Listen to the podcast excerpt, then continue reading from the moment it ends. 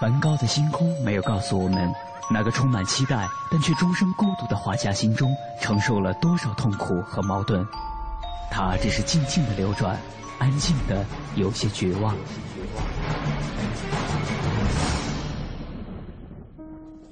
莫奈的睡莲没有告诉我们，那个喜爱平静的人在动荡的时代中，心里有着多少的叹息和遗憾。他只是静静的绽放。用柔弱的身躯撑起了整个时代。毕加索的线条没有告诉我们，那个一生充满激情与创造的人心中有着多么宏大的理想和期待。他只是霸道的出现在每一幅画作中，让世界都看到了自己。如果说一幅幅作品是一次次印象，那么这些印象背后的艺术家们。究竟又有着怎样的故事？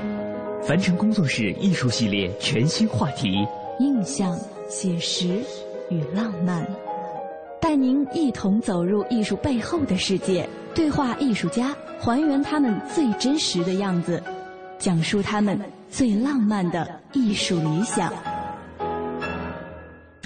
本期话题：在局限的世界中探索无穷的未知。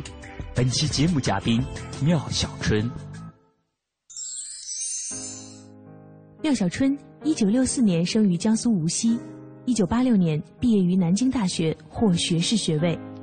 一九八六至一九八九年毕业于中央美术学院，获硕士学位。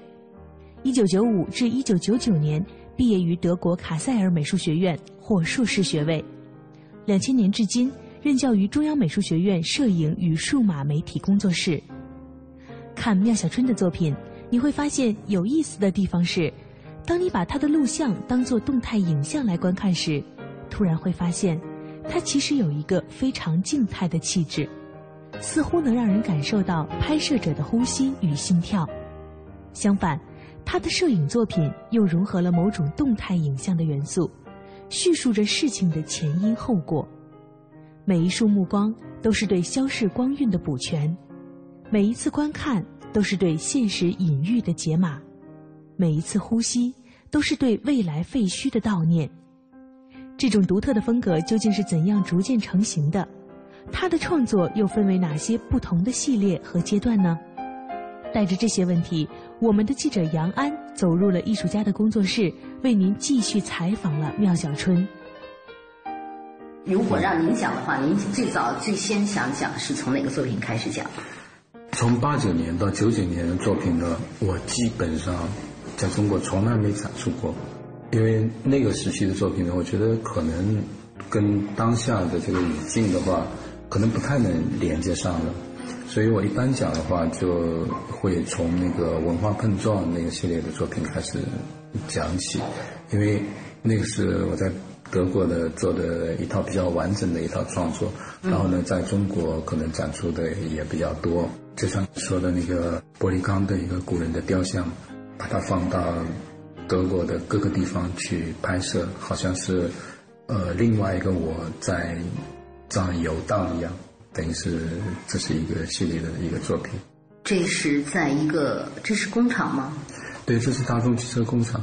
哦，德国大众。对，因为我觉得，想象一下，他从两千多年走过来的时候，走到这样一个现代化制造一个汽车的工厂里面，他可能也会有很多的感触吧。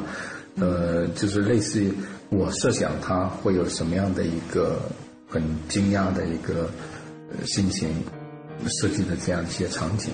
看到这个作品的时候，我想问一个问题：这是九九年的创作，九八年。那个时候呢，可能大家对“穿越”这个词还没有当下这么流行。那个时候，你们脑子里有没有这个概念了？可能没有这个概念，但是有这样的一个切身的体会。因为我对，可能对于我本身来说就是一个穿越。可能第一次出国的那种那种感受是非常刺激。你带着那么多的行李，然后呢，深夜到另外一个举目无亲的一个地方，这个时候就。有点像空降的感觉，空降到一个非常陌生的一个地方，这种感感受是很强烈。它跟旅游不一样，嗯，就旅游有人给你带队，有人有人给你安排，就是所有的行程。我记得我当时去的时候是没有任何一个人在那个地方认识，这种感觉还是非常强烈的，就是好像像空中直接那个掉下去。而且您之前虽然说可能对那个国家、那个城市有了很多的想象，去了以后的那种真实感受还是差距非常大的，是吧？是因为你是要真正在那生活嘛，嗯，真正的在那学习生活，有那种陌生，甚至是有一点恐惧、不安的感觉吗？应该都有一些吧。说起来，虽然已经学过四年的德语，了解这个国家的一些呃文化跟那个。风俗习惯嘛，但是真正你到那个地方的话，还是会强烈的感受到这样的一个差别。这个作品还是有一些很有视觉冲击力的东西。一个古代的中国人到了最先进的一个现代的汽车工厂里边，德国那是大众汽车工厂里边。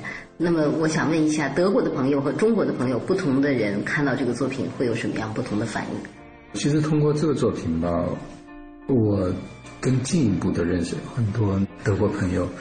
有一次我在那个一个公园里面拍照片嘛，有一家德国人在那公园里面玩，然后他们我们在拍的时候，他们也非常好奇，哎，他们说这个挺好玩的，然后就开始聊起来。那个家人家呢，其实还是有这种艺术的那个渊源和背景，因为他的一个亲戚是原来。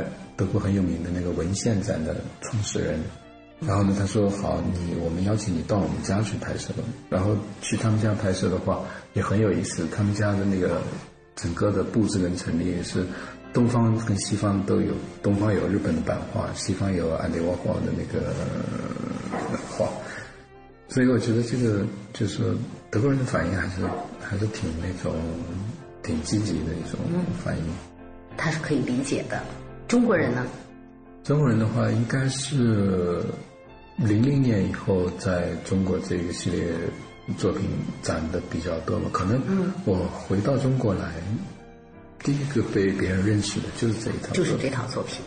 我们再往下看一下，这是长城，这个好像就是一个时间的穿越更多一些。是，然后呢，可能对于我来说呢，另还有另外一个意义在里面，就是长城的话。在古代是一个防御的一个公式。嗯，这个公式的话，其实它对这个整个这个中国跟它周边国家的这种关系是很重要的。因为我们八十年代的时候，因为我是从那个时候过来的嘛，美国不是搞那个。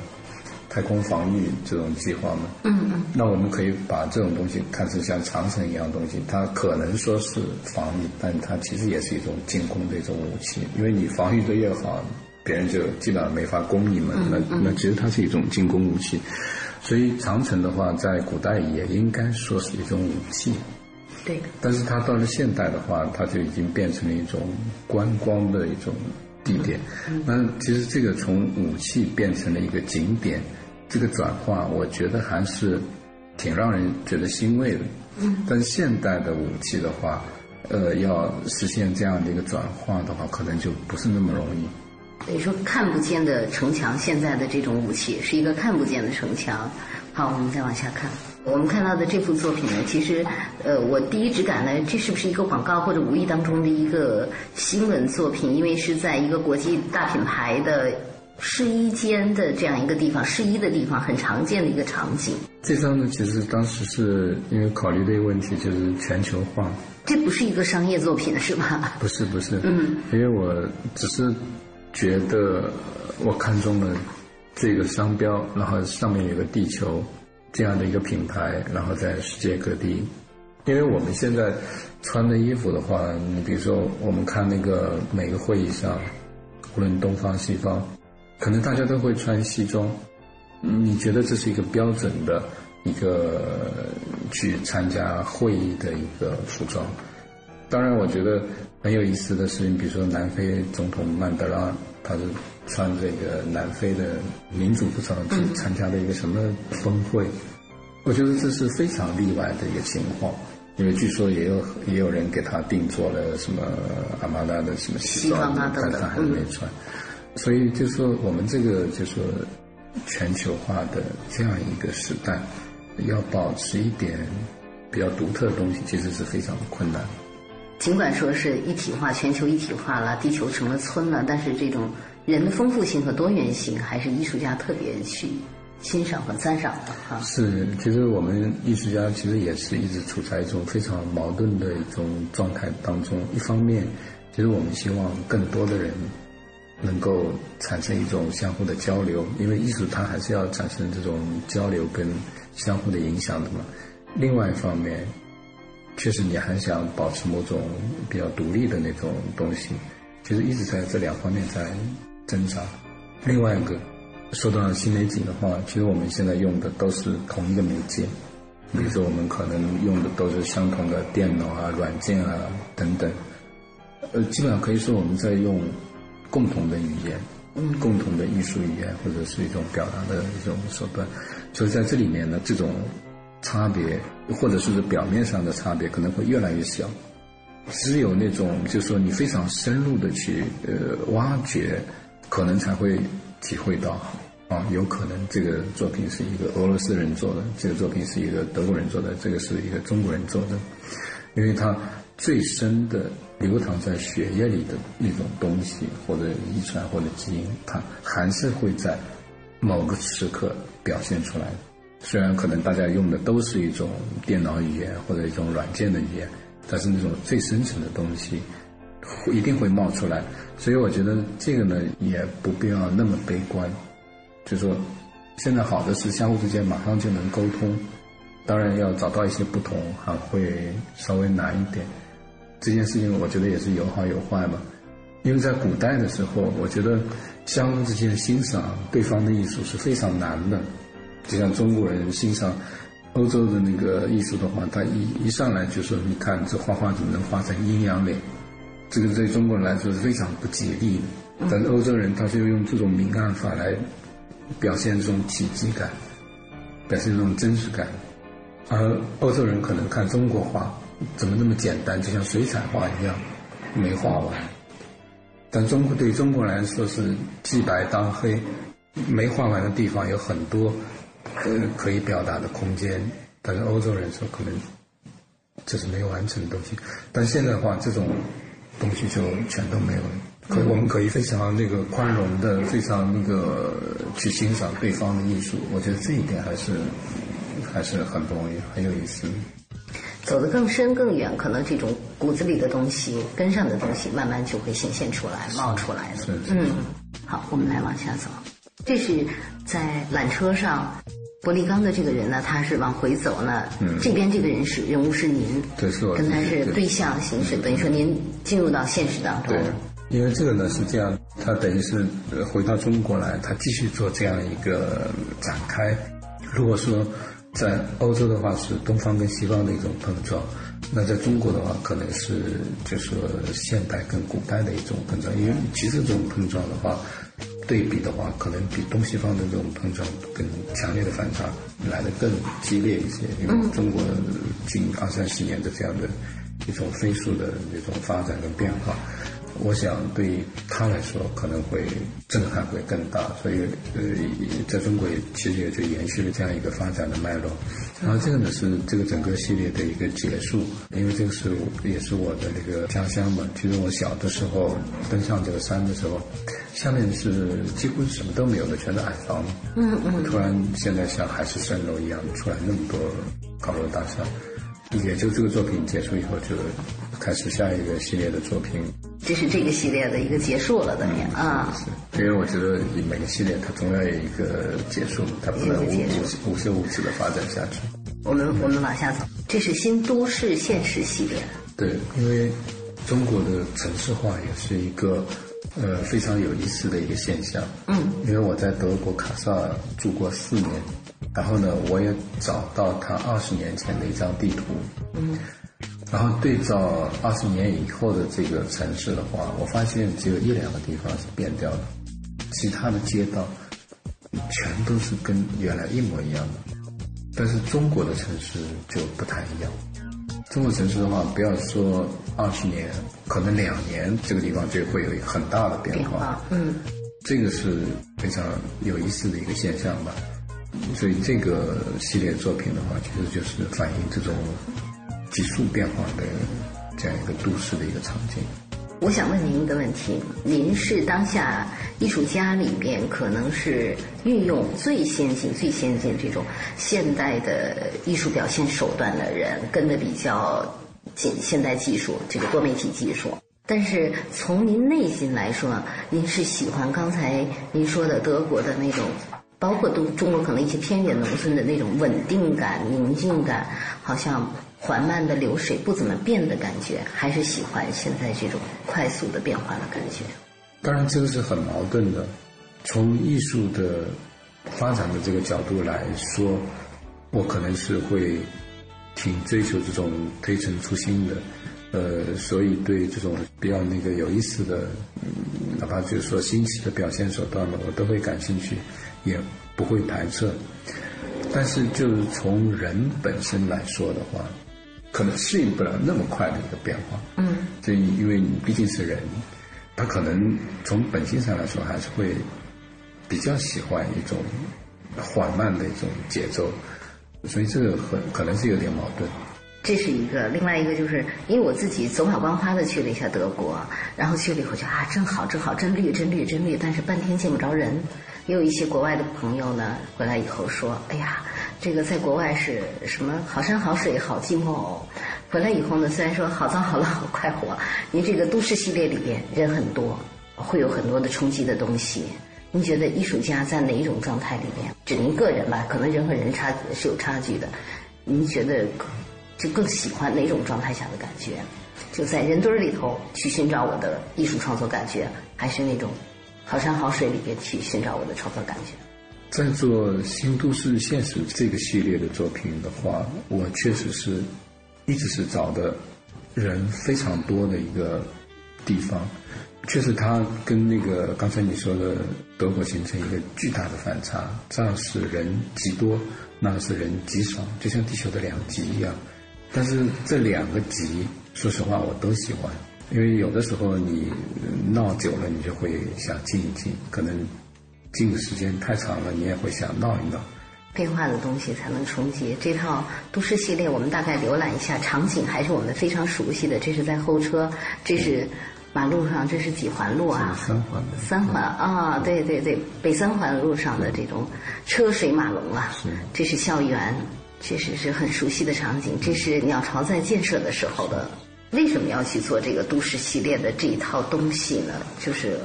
这是因为刚当时刚回来不久，那种感受比较强嘛？一个是就是摄影这个媒介的它的一个特征，就是记录你眼前的一个现实，这是它最容易做也能做的最好的一个一一个方面，而且恰恰是这样一个变化引起我当时非常大的一个兴趣，所以很自然的就做了这样一个系列的作品。因为我想，我们这个时代肯定有我们这个时代的清清明上河图。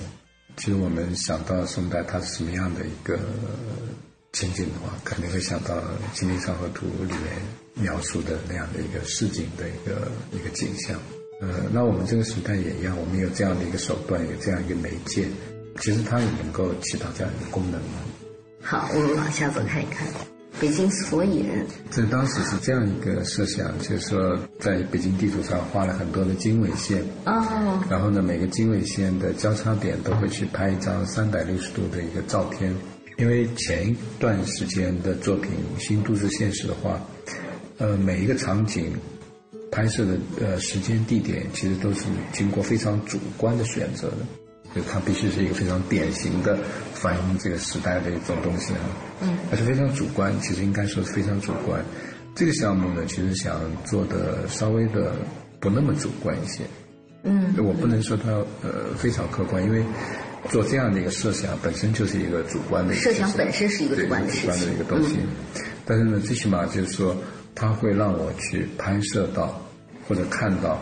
我从来没去的北京的地方，你比如说像五环、六环以外，我可能所有的活动地点都在这个小三角，美术学院自己的工作室，嗯，然后七九八等等，嗯，这样一个三角地带，其他地方我可能从来没去过。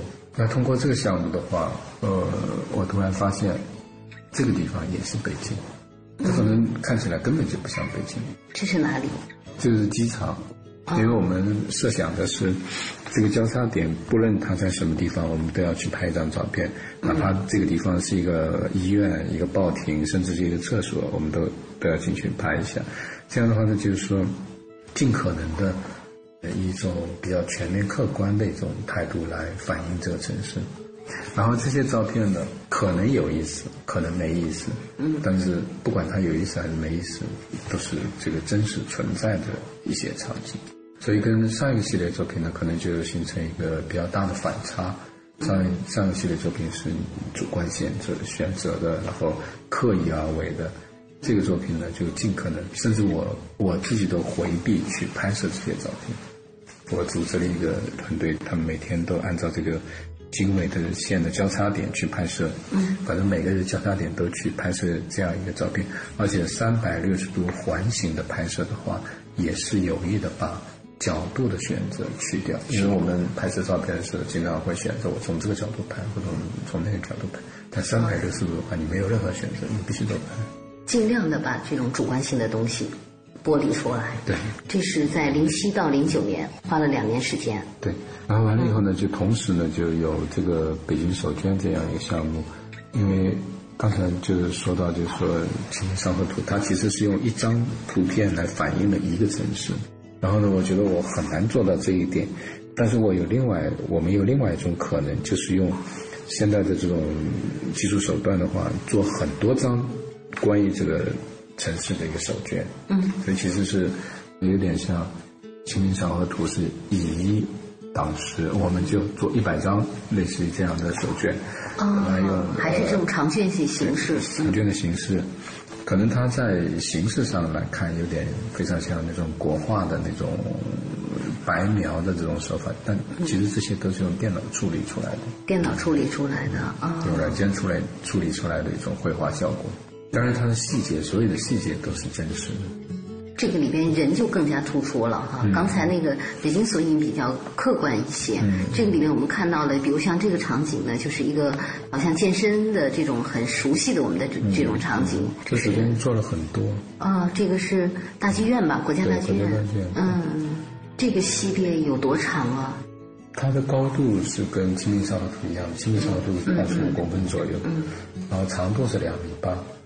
但是呢，它就是这一系列的数量非常多。另外呢，它就是古代人绘画的这个手法跟我们现在不一样，它是用一种类似于那个俯视的一种手法来反映的，而且它的这种透视关系啊，跟人物的安排，它不是照相式，嗯，它是通过仔细的观察以后，在自己脑脑海里面重新组织了一遍，嗯，所以它是非常提炼跟概括的。所以它可以用一张画来反映整个的城市。我觉得我做不到，做不到呢，我只能用另外一种方式来做。这个呢，就是照相式的，然后以一个数量比较多的一种方式来来做。我实际上想用一百张来做到他一张做的事情。对于麦小春来说，东方与西方、古典与现代之间的差异既矛盾又迷人，不同时空。不同文化背景下的人们，如何去思考我们时代发展和现实生活中的种种问题？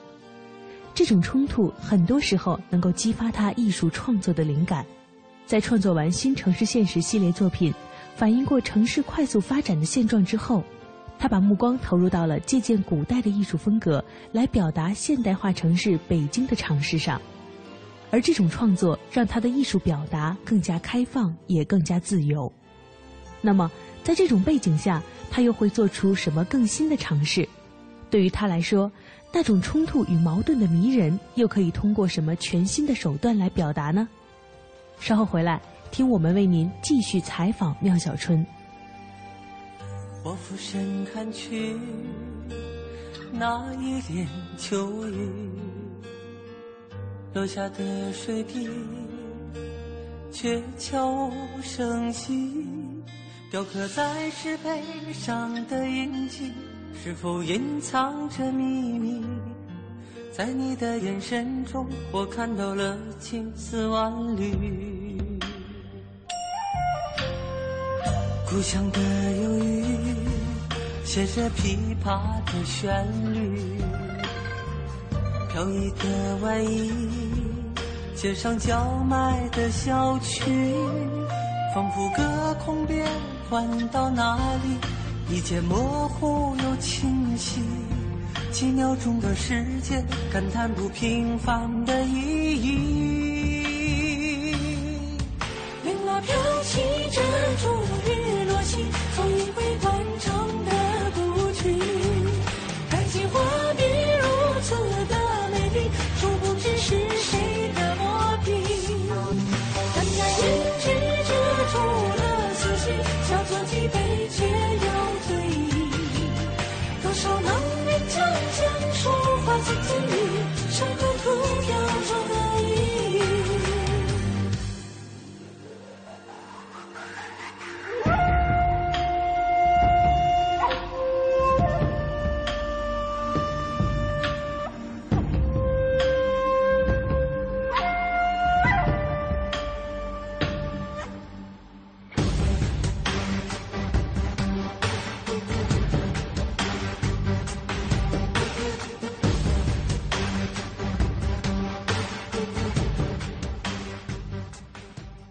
皮亚诺六年质保，七星定制，皮亚诺橱柜衣柜。我是赵薇，厨房电器我选万和，热水器我更选万和。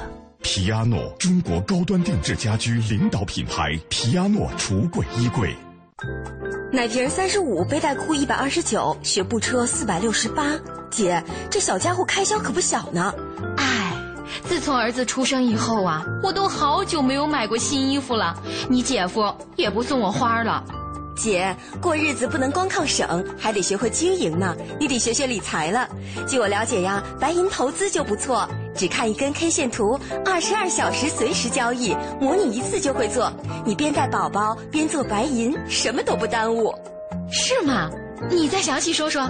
你呀，发条短信八零八到幺二幺幺四了解一下，免费咨询。好，八零八到幺二幺幺四是吧？我现在就发条问问。白银投资让你的生活更美好，发送短信八零八到幺二幺幺四，发送八零八到幺二幺幺四，免费开户做白银，投资风险需谨慎。中国广播音像出版社隆重推出的《中国广播经典系列朗诵 CD 光盘》，既有夏青朗诵的唐诗三百首，也有方明的播音作品专辑，还有集合齐越、葛兰、雅坤、于芳、姚科等中央人民广播电台老中青三代播音员精心演绎的配乐朗诵光盘、中外名篇经典诵读和红色经典作品朗诵。朗诵作品风格多样，赏心悦耳，是中国朗诵艺术的优秀典范。产品均随碟附有作品原文，是学习、欣赏和正音的难得佳品。欢迎登录中国广播网查询，咨询电话：零幺零八六零九二五幺幺，零幺零八六零九二五幺幺。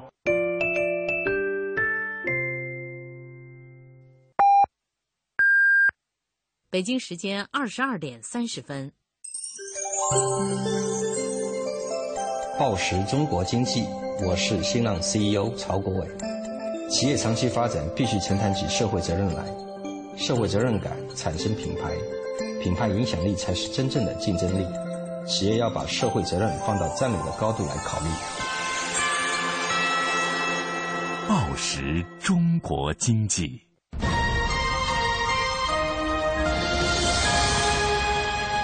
经济之声，进一步的声音。经济之声，这里是中央人民广播电台经济之声。每当夜晚来临的时候，瞬间，瞬间，瞬间，可以成就未来，变成故事，铭记终生；也可以石沉大海，无人问津，被人遗忘。瞬间稍纵即逝，但每一个瞬间又是那么真实。写实艺术家们努力捕捉瞬间的真实，用纸张承载的画面化作永恒的思考。印象、写实与浪漫，记录最真实的艺术人生，感悟最浪漫的艺术理想。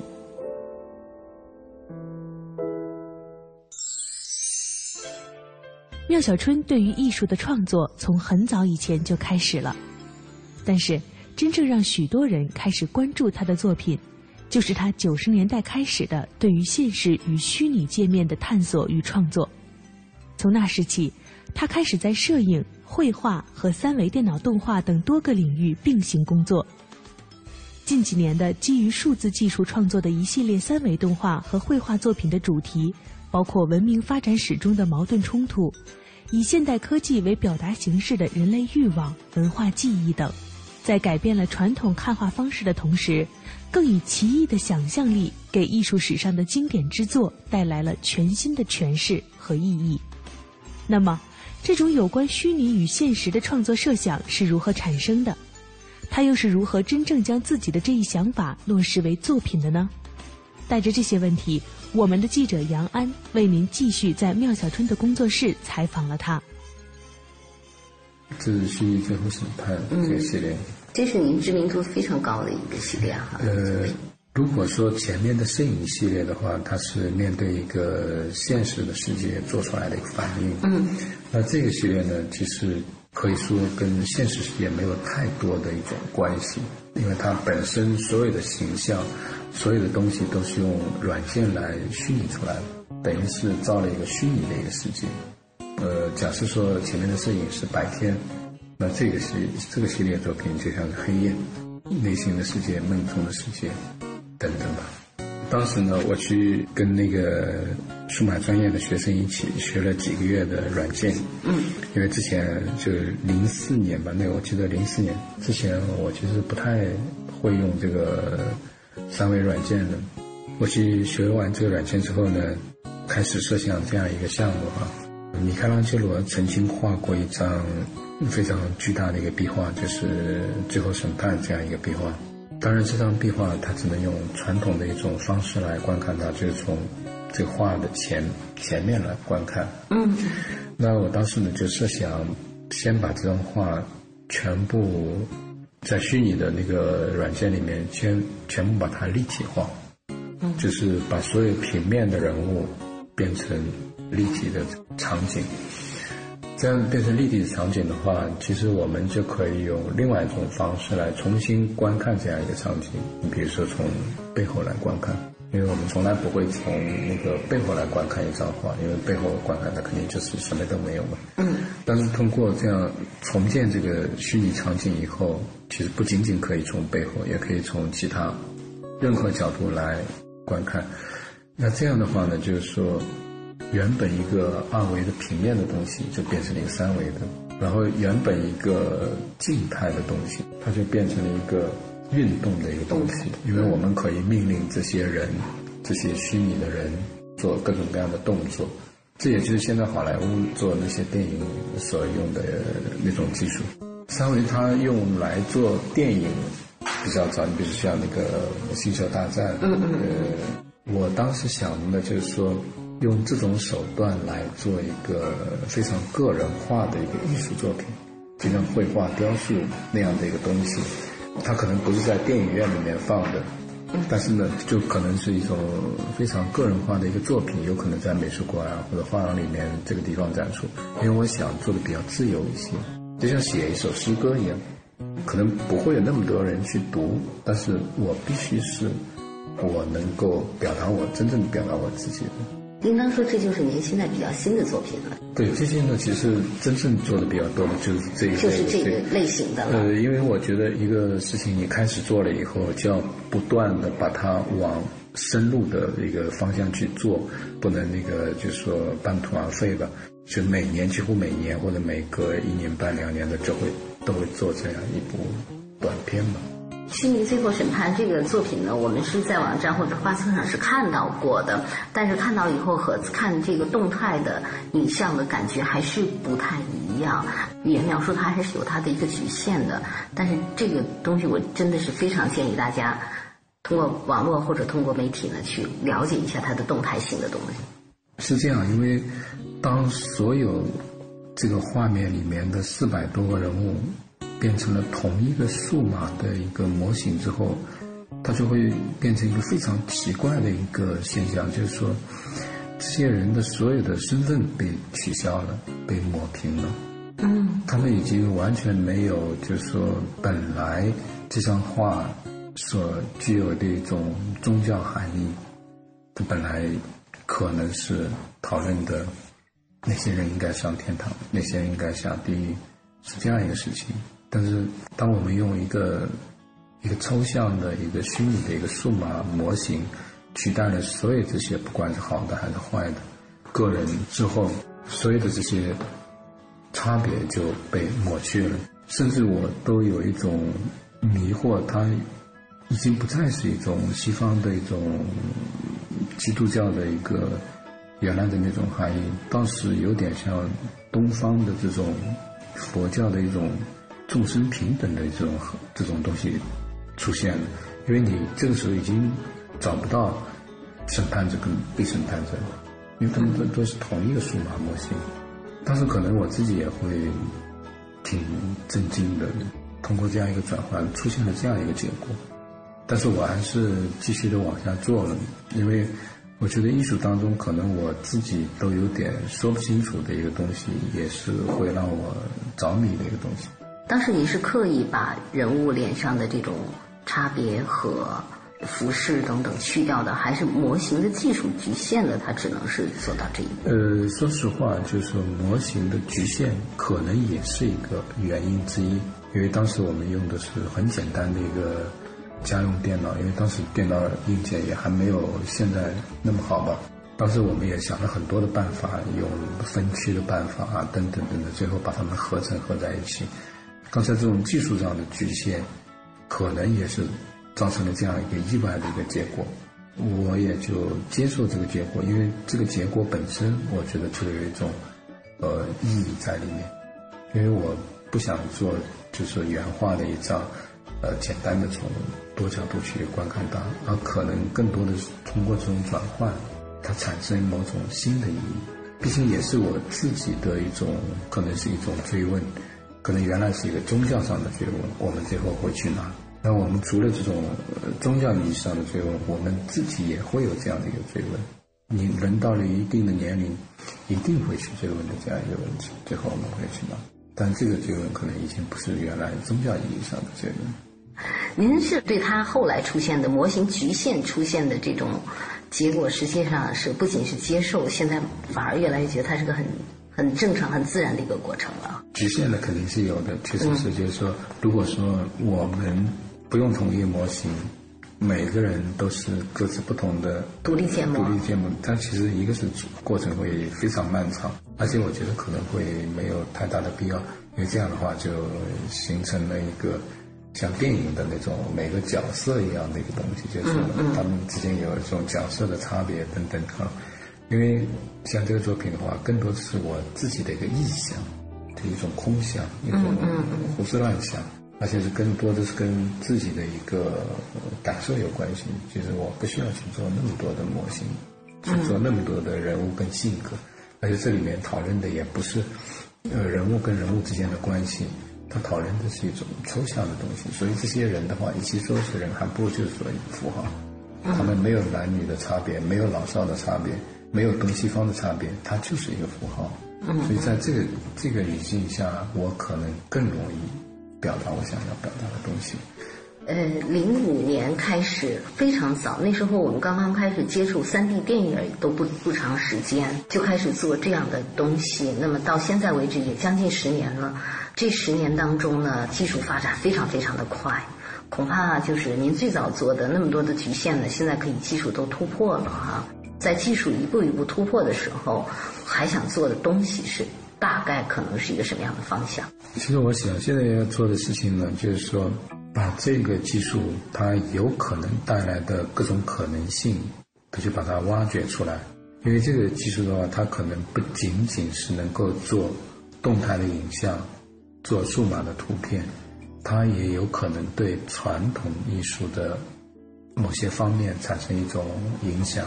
你比如说，传统艺术我们经常的绘画、雕塑，那就像雕塑，嗯，现在可以完全用另外一种方法来做雕塑嘛，三 D 打印，打印就可以了。嗯，那现在呃，更多的呢是我把这个，我们可以说它是算法绘画也好，这样一个东西先把它做完善。这个项目呢，我也是做了，可能已经有两三年了。算法绘画，对，因为它是这样，就是说，第一个。它所有这些形象，其实都是用计算的方法做出来的。第二个呢，我们去画这些东西的时候，也采取了一种就计算机辅助的一种方法。首先，这些线条也好，呃，形象也好，它都是矢量文件。矢量文件呢，是可以被类似于这种刻字机啊这种东西读取，并且运算跟工作的。刻字机可以把这些形象全部用刻字纸等等刻出来，然后呢，我们利用这些纸呢贴到画布上去，利用这样的一个辅助手段来绘画，等于是把呃传统的这种手工的一种东西跟跟软件跟电脑结合起来。因为我们以前画画的话，你可能是用笔，然后用颜料，但现在的话，你除了笔跟颜料之外，你还有键盘，还有鼠标，还有软件。嗯，那我想做的就是说，把这几个东西结合在一起的时候，它再产生的绘画跟雕塑是什么样子的？这是从二零一零年开始到现在一直在做的事情。我觉得您很幸运，嗯，生在这个时代可以有这么好的技术，让您把这种科技的东西、科学的东西和艺术的东西结合的这么好。我想，这个可能是每个艺术家。都会尝试去做的一件事情，因为，因为我想在毛笔发明之前，我们肯定只能用其他的工具来绘画，那其他的工具就也许不会，呃，有毛笔这么有表达力。那那个时代的艺术家，他不可能说我不用毛笔，我还是用手指，还是用木棍来画画。那用毛笔是一个巨大的进步。当然，现在中国画里还有纸画啊，就直接是用手指来画。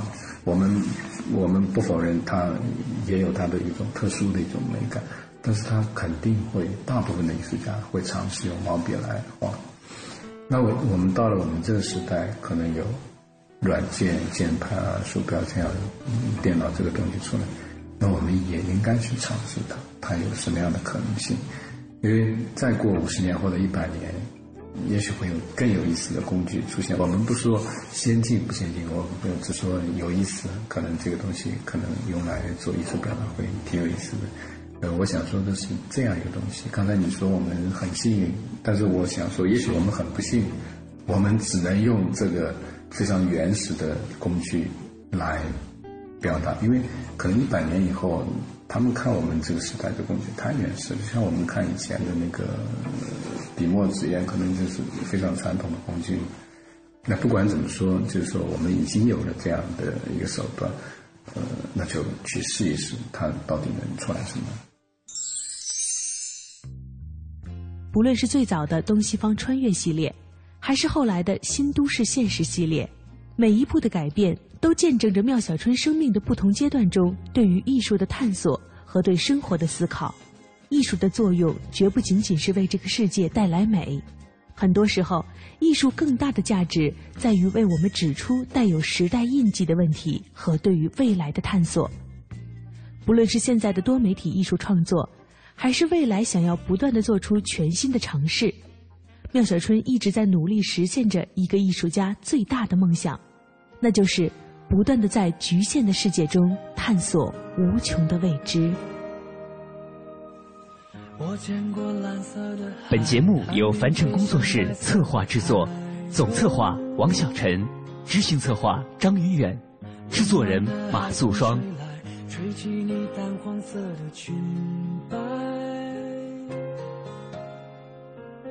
我所幻想的未来，有一扇窗会面向大海，有一扇门为我敞开。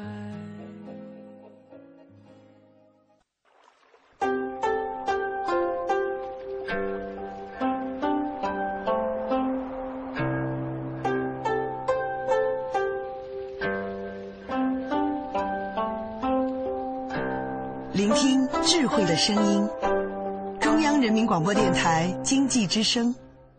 进一步的声音，经济之声。您即将收听到的是《非常科学》，探索发现，聚焦科技瞬间，感悟新知，记录地球故事，零距离破译人类生存奥秘，跨时空探索宇宙恒久之谜。非常科学，不一样的视角，不一样的科学。非常科学由中央人民广播电台经济之声与中国科协联合推出。听众朋友，大家好，欢迎收听《非常科学》，我是亚楠。在开始今天的话题之前，我们先来听个故事。六十多年以前，黄石公园的高原和丘陵地带栖息着很多的狼群。人类为了保护濒临绝种的野牛，而且狼的生育本来就不好，所以大量狼群被驱逐或射杀。据说，在1884至1918年之间，仅蒙大拿州就枪杀和毒杀了8万只狼，残余下来的极少。黄石公园的狼也在这个时期完全绝迹了。没有了狼，野牛开始大胆的繁殖。目前在黄石公园内的野牛数目就约有3500头，数量已经有点过剩。又因公园内的设施与步道的设计，使得野牛得以到海拔低的地方觅食。进而跑出公园骚扰私人农场，不仅破坏牧场的围篱，牧场主人更担心野牛身上带有的布鲁斯杆菌影响牲畜生长。于是，公园决定以人为方式引进灰狼，希望以大自然食物链的方式来达到控制野牛数量的目的。在美国西部，狼一度受人厌恶，被陷阱和毒药搞得几乎灭绝。克林顿执政期间，分别于1995年和1996年。重新往黄石公园引进了十四只和十七只灰狼，目前已经繁衍了一百七十只以上，成为世界上为数不多的几个观狼热点区域。也许这个故事你曾经听过，也许没有。而对于一位困在城市里的野外生物学家来说，美国自然史博物馆的野生动物微缩展是纽约最好的馈赠之一。这里不仅记录了大量的材料，存放了大量的标本，而且也为生物学家研究这段历史提供了一手的资料。呃，前不久的一个周六，我在加拿大马路的展示边驻足片刻。这是我所研究的动物，和所有别的微缩展览一样，它非常出色。我曾在野外观察加拿大马路的行为，直到脸都冻僵了；也曾在屋子里盯着它的数据结果，直到眼睛都酸掉。但这一缩微场景依然能让我想起黄褐色的母鹿绝食秋日野草时的优雅和美丽。在展览馆的一个牌子上，讲述了一个故事：狼捕杀和惊吓马鹿，从而修复破损的黄石。这是生态学里最著名的故事之一，它是经典的所谓营养级联的例子。高级营养的狼通过捕食作用逐层放大，影响了整个食物网。这个例子在教科书里曾经出现过，也上过《国家地理》的封面。以前呢，也在《纽约时报》里亮过相。美国人对这个故事的熟悉程度，可能远远胜过生态学里任何别的故事。而它在我们的想象力中施加的烙印，是该领域对野生动物保护的最骄傲的贡献之一。但是这个故事有一个问题，那就是它不是真的。我们现在知道了，马路比我们想象的更加强壮，而黄石呢，也比我们想象的更加复杂。而年复一年的讲述黄石和狼的同一个过时的故事，使我们分散了注意力，忽略了更大的问题，迷失了管理生态系统的真正挑战，也以科学理解为代价，增添了围绕着狼的神话。最开始，狼拯救了黄石植物的观点似乎非常合理。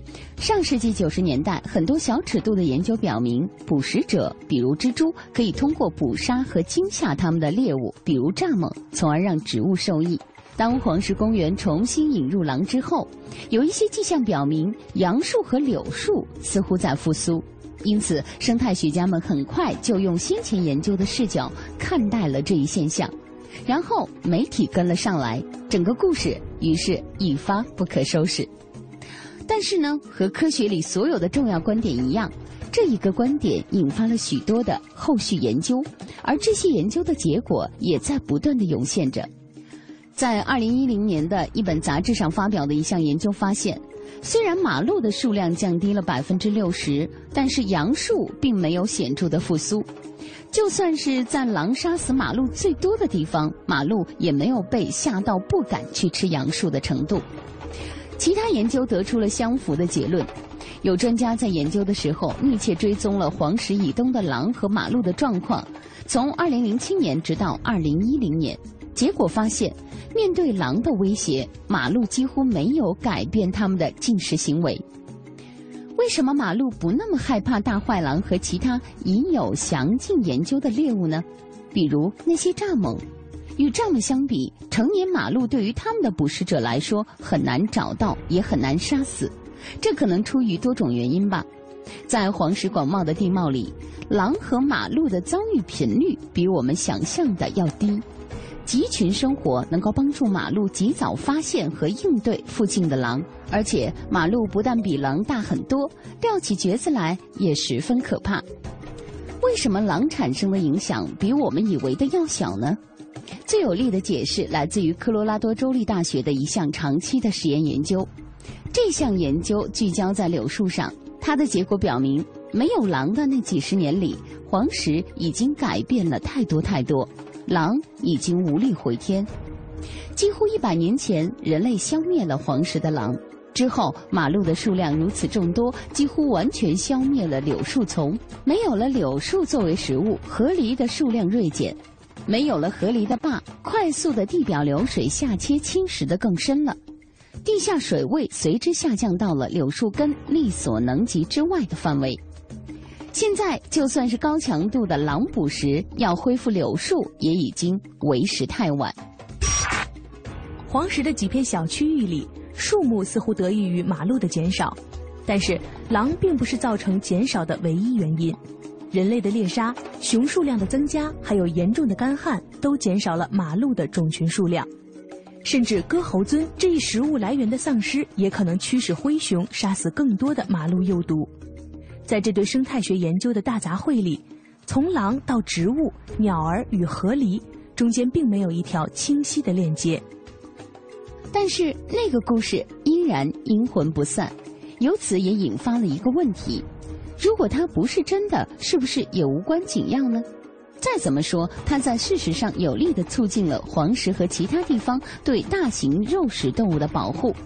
这不但在生态上是重要的，在伦理上也是重要的。它是美国野生动物和环境保护的旗帜。和这些益处相比，故事本身只是一个无关紧要的小小谎言而已吧。何况在别的地方，大型肉食动物确实明显引发了营养急连呢。但是，如果我们仍然坚持声称狼修复了破损的黄石，就会分散大家的注意力，让我们忽视了黄石地区许多其他重要的保护挑战。六千年来，最暖的气候正在改变森林和草原，真菌和甲虫感染正在伤害美国白皮松，天然气钻探正在影响迁徙动物的越冬区。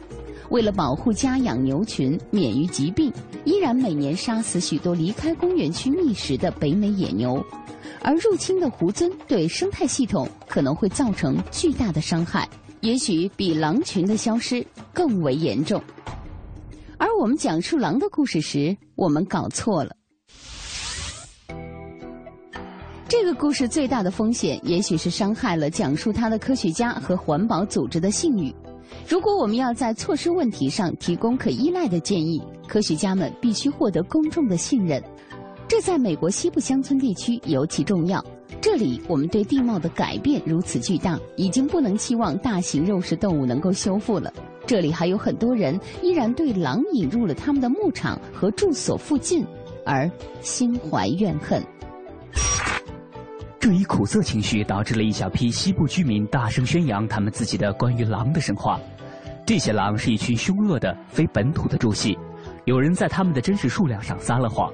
他们对马路造成了毁灭性打击，散播马路疾病，持续不断骚扰马路，通常只是为了好玩。当然，这些也是无稽之谈。但是，我们的应答不应该是反过来制造更多的神话。生物学家大卫·梅克将这些比喻成为为狼丰盛。